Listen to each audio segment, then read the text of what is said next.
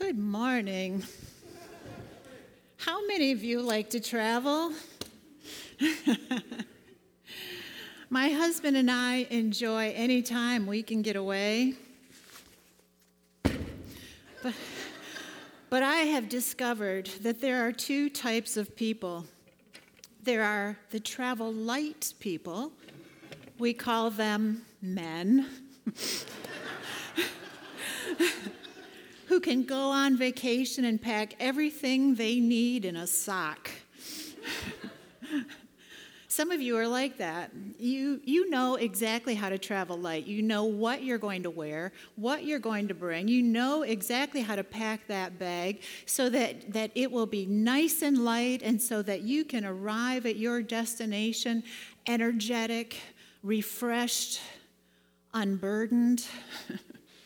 And then there are people like me who need the extra large, extra durable, rolling wheel Samsonite with extra strong handle and double thickness strap. I call it traveling prepared. Okay, maybe it is traveling heavy, but I'd like to know that when I go on vacation that I have everything I need, especially books. Lots and lots of books. And some of you like to take books too. And you know, if you have that tendency, you know how weary you can get, especially if you have to haul all this stuff up several flights of stairs. You know how weary you can be hauling around all that heavy stuff. And you know, that is really sometimes what happens to us on this journey called life. We end up carrying things that weigh us down. We end up toting things around that we really weren't meant to carry. Things like anger, resentment, unforgiveness, or maybe a grudge that's settled in. And so as I thought about this message, I wondered what a grudge would look like. I mean, if we were to give it a visual, if we were to pack it in our carry-on bag, it might look like this, a big old rock.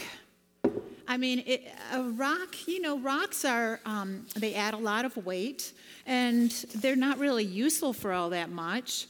And rocks come in all different sizes. For example, this could be a major grudge.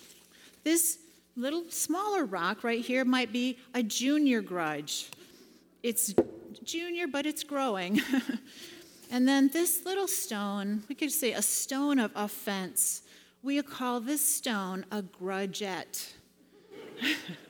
And it's interesting, we have all this language surrounding grudges, too. You can hold a grudge. You can bear a grudge. You can harbor a grudge. You can even nurse a grudge. You can do that with grudges.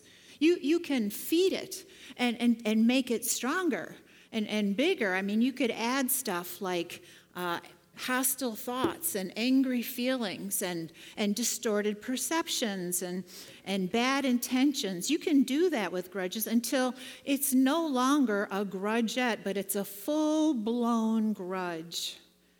And, you know, some people tote around those things, those rocks, for weeks, months, even years.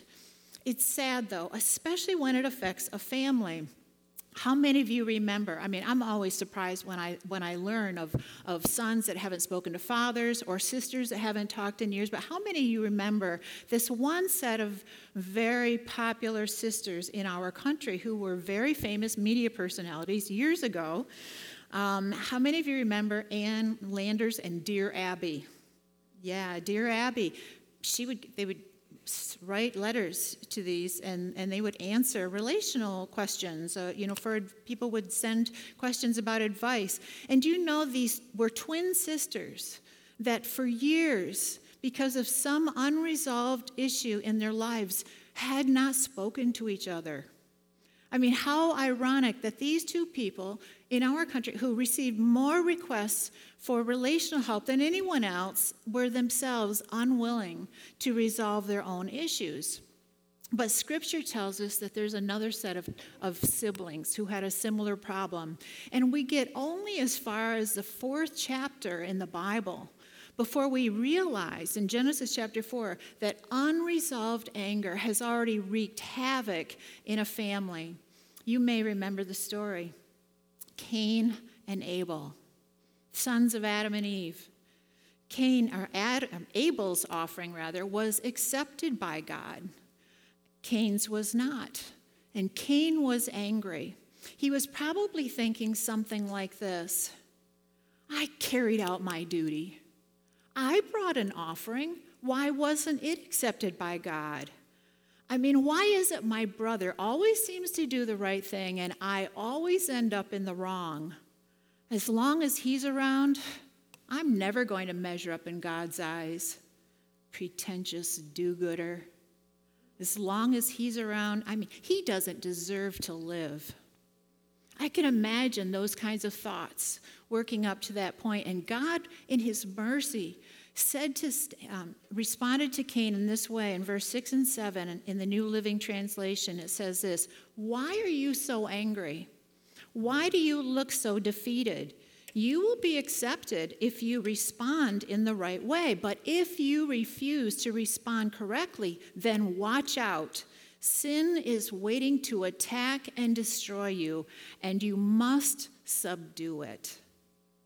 It's interesting here that the issue isn't who's to blame and who did what. The issue is, don't let that thing hang around. Don't let that thing get a foothold. I love the little quote, and I've probably used it before, but it said, the birds may fly over your head, but you don't have to let them nest in your hair. Sometimes that's what we do with niggling little things that start working some negative stuff in our minds and in our thoughts. If we don't deal with it quickly, and this is what we find in God's Word, we open ourselves up to all kinds of destructive consequences. What destructive consequences? Well, the first destructive consequence is it becomes a heavy burden, as you saw. One of the rocks that I have here, I was entrenched in some soft mud. Now, last fall, it was sitting on top of the surface. And it was interesting to me that if it left to itself, it would sink deeper and deeper into that soft mud.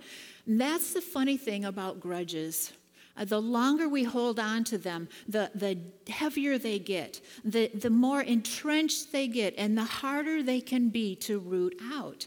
And because of this, God gives us some specific instruction regarding how to handle this. And it says, don't sin, and this is Ephesians 4, don't sin by letting anger gain control over you. Don't let the sun go down while you're still angry, for anger gives a mighty foothold to the devil, which leads to the second destructive consequences. We give opportunity for the devil to do damage. Now, if you've ever been married, and I know we've had some marriage series here in recent days, but if you've ever been married, you know how easy it is to freeze out your spouse, right? You know what I mean? Nobody knows what I mean. It's only me that this happens to.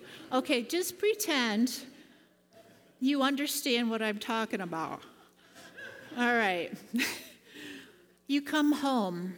You're tired. It's been a long day. The mailman delivered the mail to the wrong door. The dog ate the leg off your coffee table. For some of you, your spouse drove into an extra large pothole, and the car is totaled. You know who I mean. A conversation begins and it goes the wrong way. And then things get tense. And then quiet. And then real quiet. And then distant. Now, maybe we aren't like Cain, who set out to murder our loved one, our family member, but there are lots of ways to hurt a person, aren't there? You can hurt a person with words. You can use harsh words to really nail somebody and hammer them down. You can hurt a person with no words. You can just let anger simmer in your heart. You can just withdraw. You can just freeze them out like they don't exist. And if that keeps happening day after day, week after week, where once you had a heart of love toward a brother or sister, a mom or dad, a husband or wife, a co-worker or friend, whoever it is, where once you had a heart of love toward that person, one day you find that you are a stone carrier. All the joy, the generosity, the warmth, the humanity, the goodness is getting choked out of you. You think to yourself, well, I'm not like Cain. I mean, I haven't murdered anybody. And that's true. But all of the forces that conspire to crush love out of the human heart, all of the forces that conspire to keep you from becoming the person that you deep down want to be, or more importantly, the person God deep down wants you to be, I mean, all of that, all the forces of judgmentalism and coldness and icy anger and bitterness and frozenness and meanness of spirit, all of that angst, all of that yuck, all of that stuff just begins to work and churn inside of you. And it's just a matter of time before it pervades your whole being. But there is another way, and this is the good news in the story. This is the good news of the day. Jesus came, among other things, to tell us, in light of God's love, there's another way that you can respond to the hurts of life. You can forgive. That's what Jesus said in Matthew chapter 18. Now, Peter wanted to know more, and I think this is interesting, this passage, because I think Peter had some issues. Doesn't say that here. I think, though, that we can assume perhaps he has been hurt by someone. We don't know how, we don't know why, we don't know the details, but I think it happened, and probably more than once. And so he asked Jesus, how many times do I have to forgive? Like, how many times do I have to forgive this guy, Jesus? Like 7 times? I mean, it occurs to Peter that there's somebody that's dinged him a bunch of times. And I can imagine the conversation running in his mind. There's a barrier between us, and it is his fault. I mean, I'm the innocent party. Why do I have to initiate forgiveness? I mean, shouldn't he at least have to be the one to make the first move? How many times do I have to forgive? Like 7 times? Now, Peter thinks he's being magnanimous, with this, and he expects Jesus is going to say, man, good job, Peter. I'm so impressed. You're willing to forgive 7 times. That's great. But Jesus doesn't say that. He says, I tell you, not 7 times, but 77 times. In other words, you just keep forgiving. It's going to be a lifestyle choice. You just do this indefinitely as often as needed. And in a way, Jesus is saying, look, Peter, you can carry these stones around on your back. You can harbor bitterness and resentment. You can carry a grudge your whole life if that's what you want to do. But if you really want to follow me, you choose to forgive. You can show mercy. You can forgive from your heart. You can let it go. But Peter, if you want to follow me, you need to put down the stone. And then Jesus tops that off with a story to drive home, really, how important this is. He starts at the crisis in this story. This story is found in Matthew 18:23. And it says, a king, Jesus tells him, a king decided to bring his accounts up to date. And he finds that there's a servant who owed him a ton of money, an unfathomable amount of money, an impossible amount of money in that day, like 10,000 talents. Now, the amount is so great that there's no conceivable way this servant would ever be able to pay back, ever. This is the equivalent of like $12 million in our currency. It was 50 million denarii, and 1 denarii was a normal day's wage. And of course the servant couldn't pay. I mean, there was no way he could make enough money in 15 lifetimes, really, to pay it back. So the king ordered for him to be sold into slavery, and his family and his possessions, everything they own, sell him into slavery. And the man fell down on his face, at his face, and said, "Oh, be patient with me. I will pay it back." And the king took pity, and the guilty man was freed, and the king forgave his debt. Now, this is the key to understanding this story. In a situation like this, the debt doesn't just disappear, does it? Debts don't just disappear. They never disappear. I mean, somebody has to pay the debt. Who's going to pay the debt? Who's going to take the hit? Who's going to pay that sum? Who's going to take the loss? See, the king is. The king is God. And then Jesus adds a sequel, and he says, what does the servant do? This guy who was forgiven an astronomical amount of money, well, he goes out and he finds someone who owes him like pocket change, like 20 bucks. I mean, it was 100 denarii, which is around $20, which is about 500,000 times less than what his debt was that he was forgiven of earlier, right? I mean, you'd think that he would have been so overcome with gratitude, so overwhelmed by this gift that was given to him, that you would think that he would have lived in this state of gratitude and would readily have shown mercy. But what does he do? He finds this guy, owes him $20. He puts him in a stranglehold, grabs him by the neck, and he has him thrown in jail. And the king hears about this, and he is furious. And he said, "I forgave all that debt because you begged me.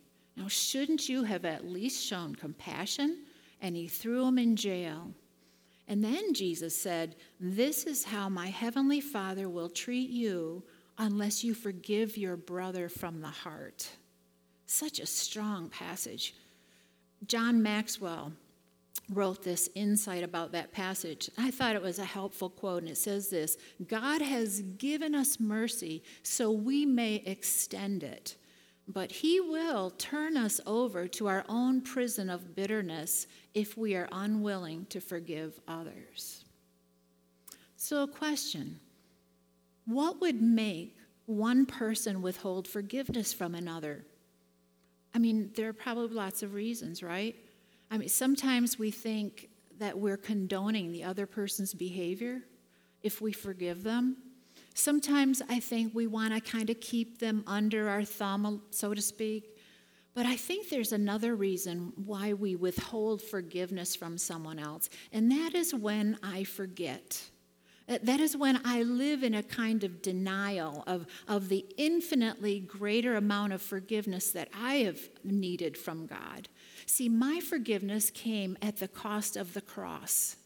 It cost the death of Jesus to cover my debt. That's how much it cost for me to be forgiven. And so I think the only way I can harden up my heart and harden up my spirit and refuse to forgive another person is if I forget how much I've been forgiven. See, I forget what's true about me.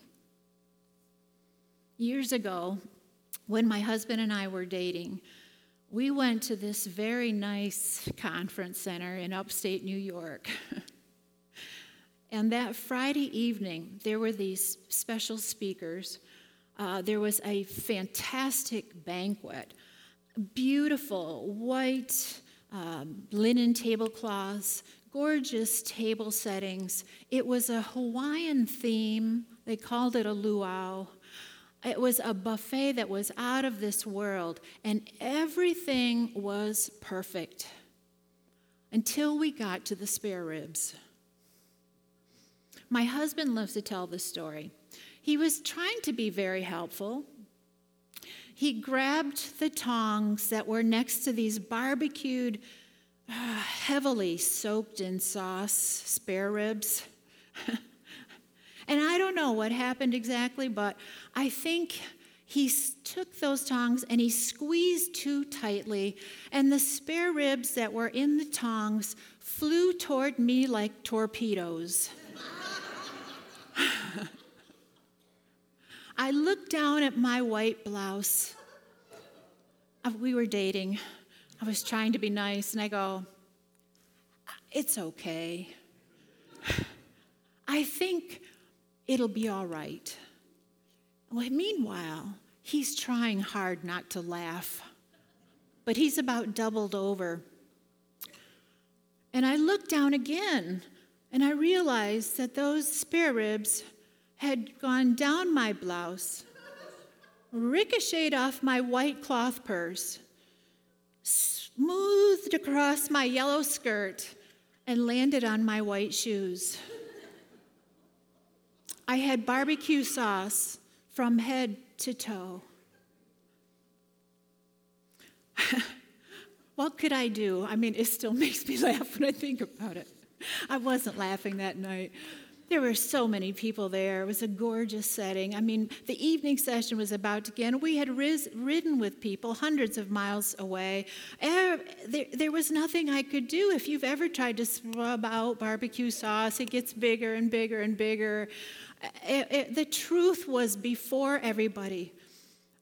There was nothing I could do. There was no hiding it. Everybody knew. There was no use pretending. All evening long, I endured being a walking stain. What does all that have to do with forgiveness? Scripture tells us that spiritually, I am deeply stained by sin. I am a walking stain.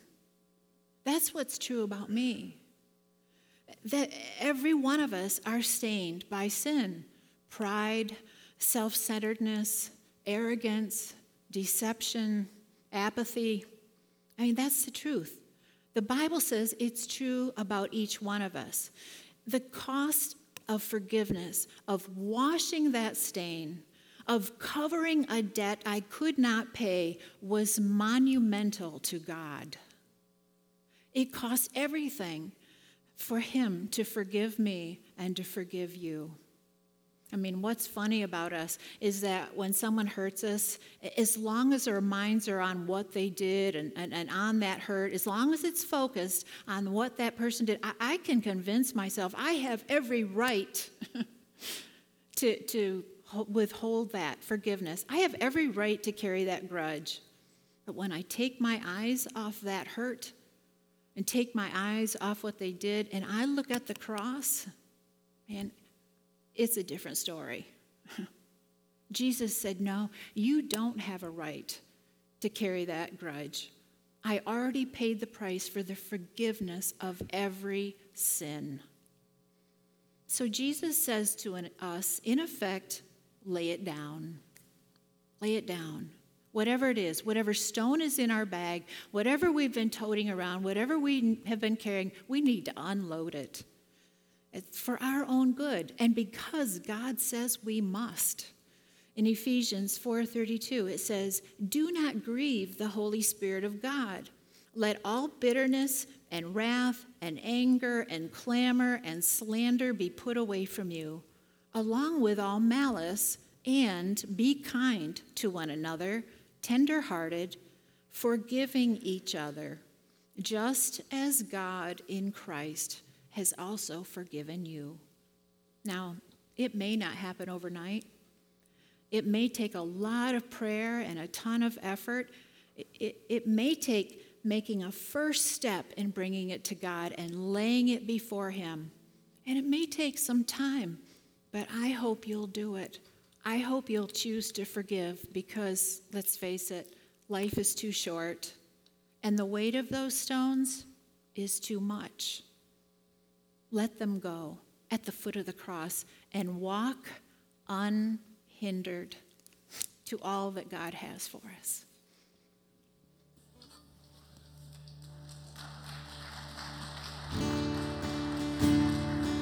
Let's stand together. We're going to sing together before we take communion together in just a moment, but let's sing this together. blessed assurance, Jesus is mine. Oh, what a foretaste of glory divine,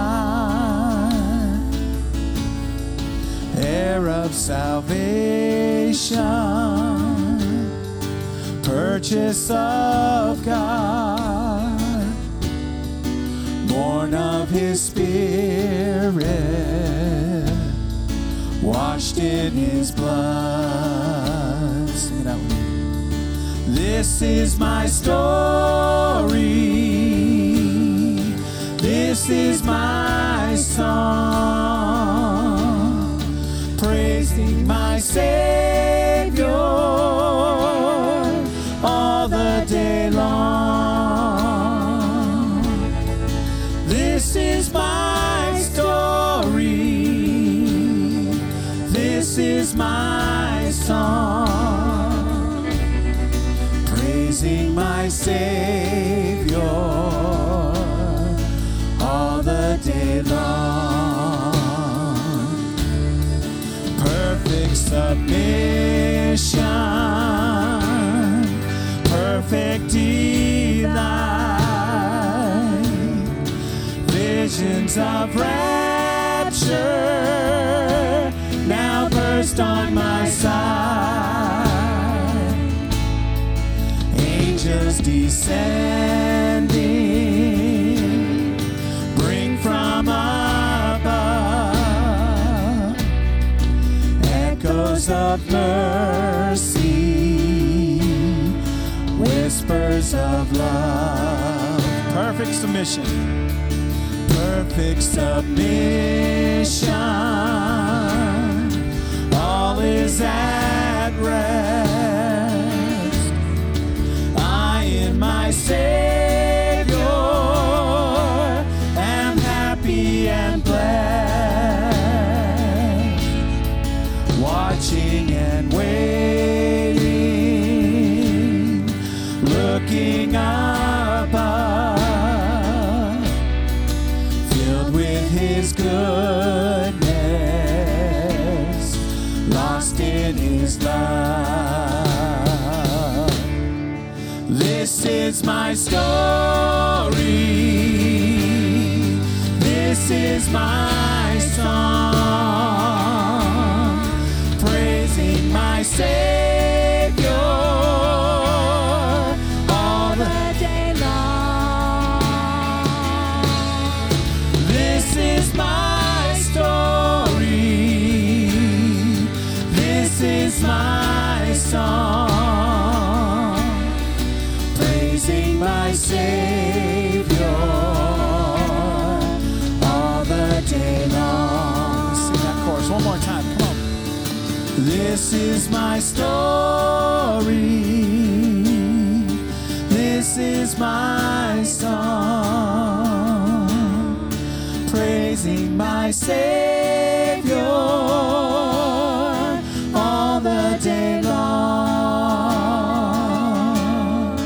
This is my story, this is my song, praising my Savior all the day long, praising my Savior all the day long.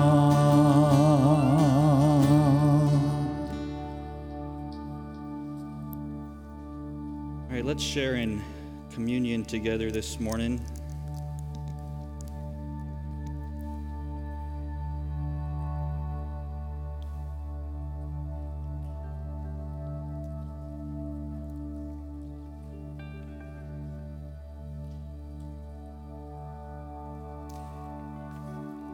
The communion supper instituted by our Lord and Savior Jesus Christ is a sacrament which proclaims His life, His sufferings, His sacrificial death and resurrection, and the hope of His coming again.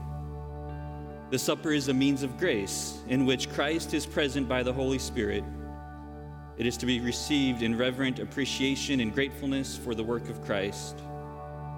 All those who are truly repentant, forsaking their sins, and believing in Christ for salvation are invited to participate in the death and resurrection of Christ.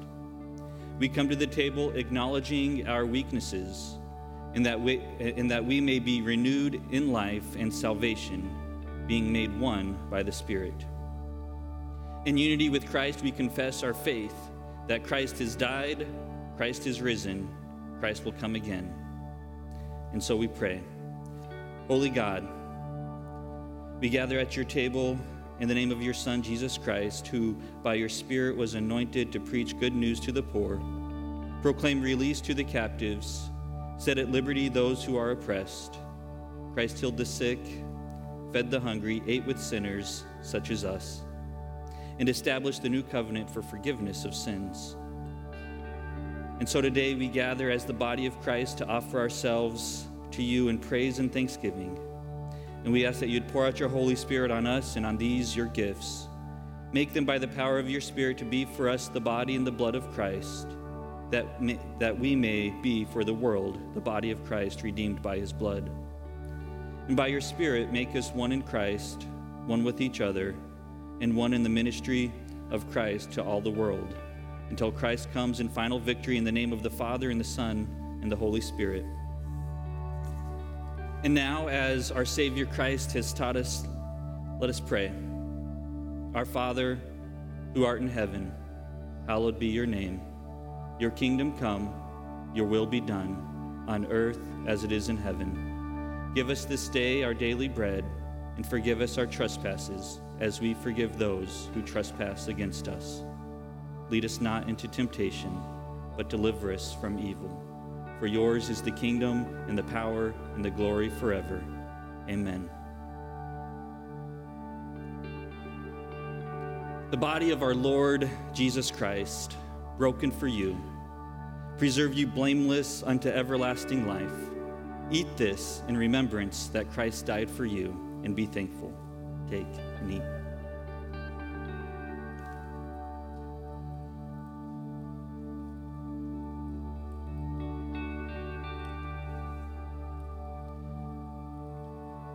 The blood of our Lord Jesus Christ, shed for you, preserve you blameless unto everlasting life. Drink this in remembrance that Christ died for you, and be thankful. Take, drink.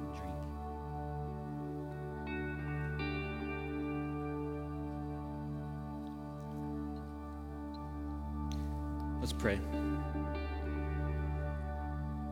Lord, I just thank you so much for this opportunity to be here together today as one people, united by your Spirit and through your blood.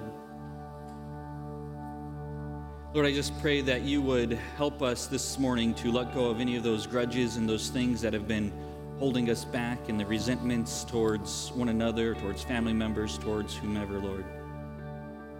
Lord, as we reflect on the forgiveness that you have given us for all of our great and many sins, Lord, may that help us and motivate us to forgive those around us. And Lord, as we leave here today, I just pray a blessing upon each person, upon each family. A blessing over the mealtime, Lord, and the meeting and all the decisions and things that will take place during that. We just pray that your presence and your Spirit would guide it all. We pray these things in your name. And this morning, I will leave you with this blessing, this benediction. The Lord bless you and keep you. The Lord make his face shine on you and be gracious to you. The Lord turn his face towards you and give you peace. Amen.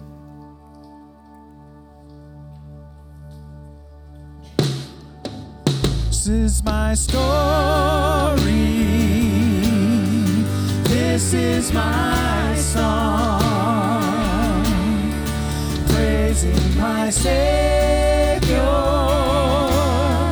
all the day long. My story, this is my song, praising my Savior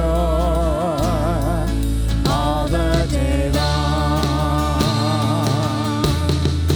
This is my story.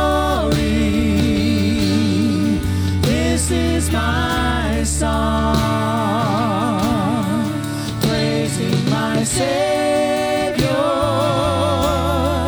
all the day long. This is my story, this is my song, praising my Savior.